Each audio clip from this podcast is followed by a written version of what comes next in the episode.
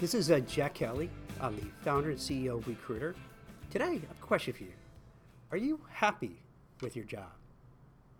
It's kind of an interesting question, right? I don't, I don't know how many people definitely say, hey, I love my job, I'm happy, things are great. But the reason I ask is this it's kind of counterintuitive. Most people, when they look for a job, it's when they're unhappy their boss may have said something to them that uh, they didn't like. Perhaps there's worries about layoffs. They're relocating jobs. Um, any kind of number of things where now they feel the pressure that, oh my God, I have to look. I have to get out there. I have to find something. And to me, that's the worst time to look.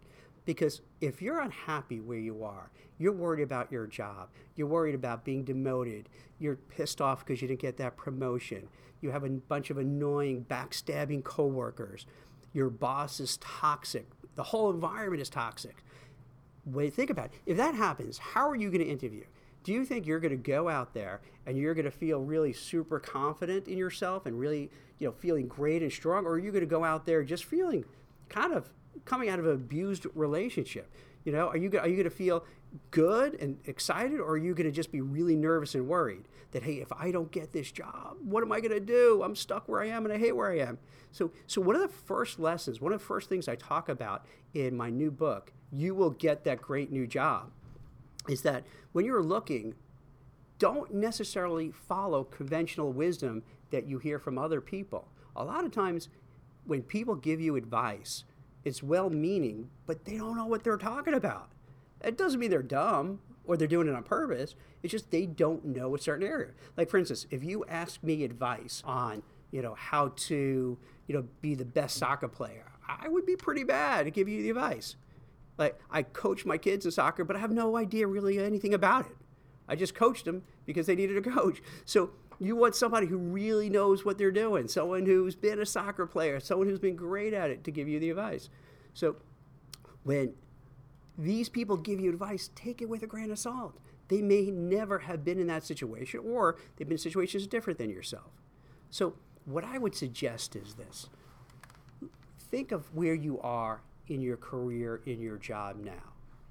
If things are going relatively well, and you're happy, you're doing well, your boss likes you, you're, you're hitting all your objectives, you're exceeding your goals, your coworkers are comfortable with you, that's when most people say, hey, I'm just going to stay. This is awesome.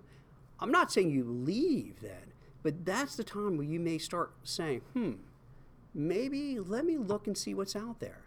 Let me see if there's something better, something different, something unique. And the rationale is this you're feeling good about yourself you know, you're feeling confident. You know, you feel that, hey, you know what? I'm doing great at my job. They love me.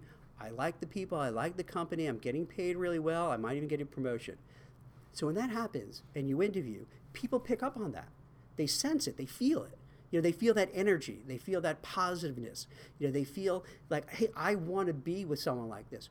Think about yourself. If you're looking to hire someone, do you want someone who's going to come in there who's going to be angry, pissed off, aggravated, uh, just just a downer. No, you want someone who's going to come in where you go, wow, this is a person who can get the job done. I want to work with this person because I'm going to learn from this person. This person's going to help me. This person's going to contribute. They have that right attitude.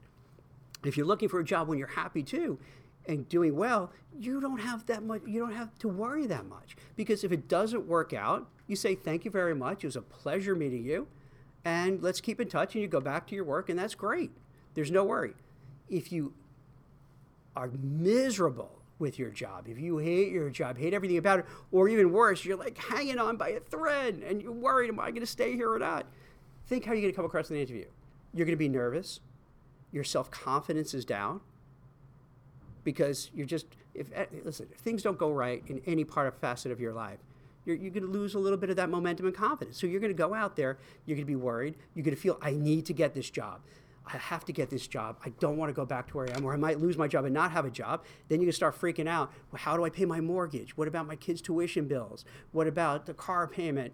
And then when you're interviewing, you're thinking about all these frightening events and how am I going to deal with it instead of really focusing on the interview and how I could excel. So think about it again. If you're in that shoes of the shoes of the interviewer and you have somebody who comes in there who seems desperate, who seems too eager, who seems worried, who seems anxious, you're going to feel a little uncomfortable.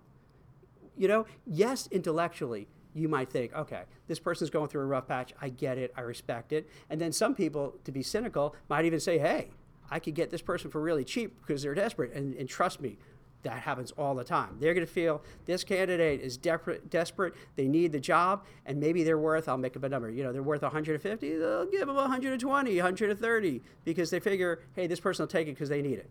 So you lose bargaining power. You lose your confidence. So it's actually the time when you need the job most is when you're at your worst. So what I would suggest is think where you are now. If things are going well, you're happy, smooth sailing, you dip your toe in the water. You know, send out some resumes, speak to some recruiters, do some networking, because that's when you're going to do your best.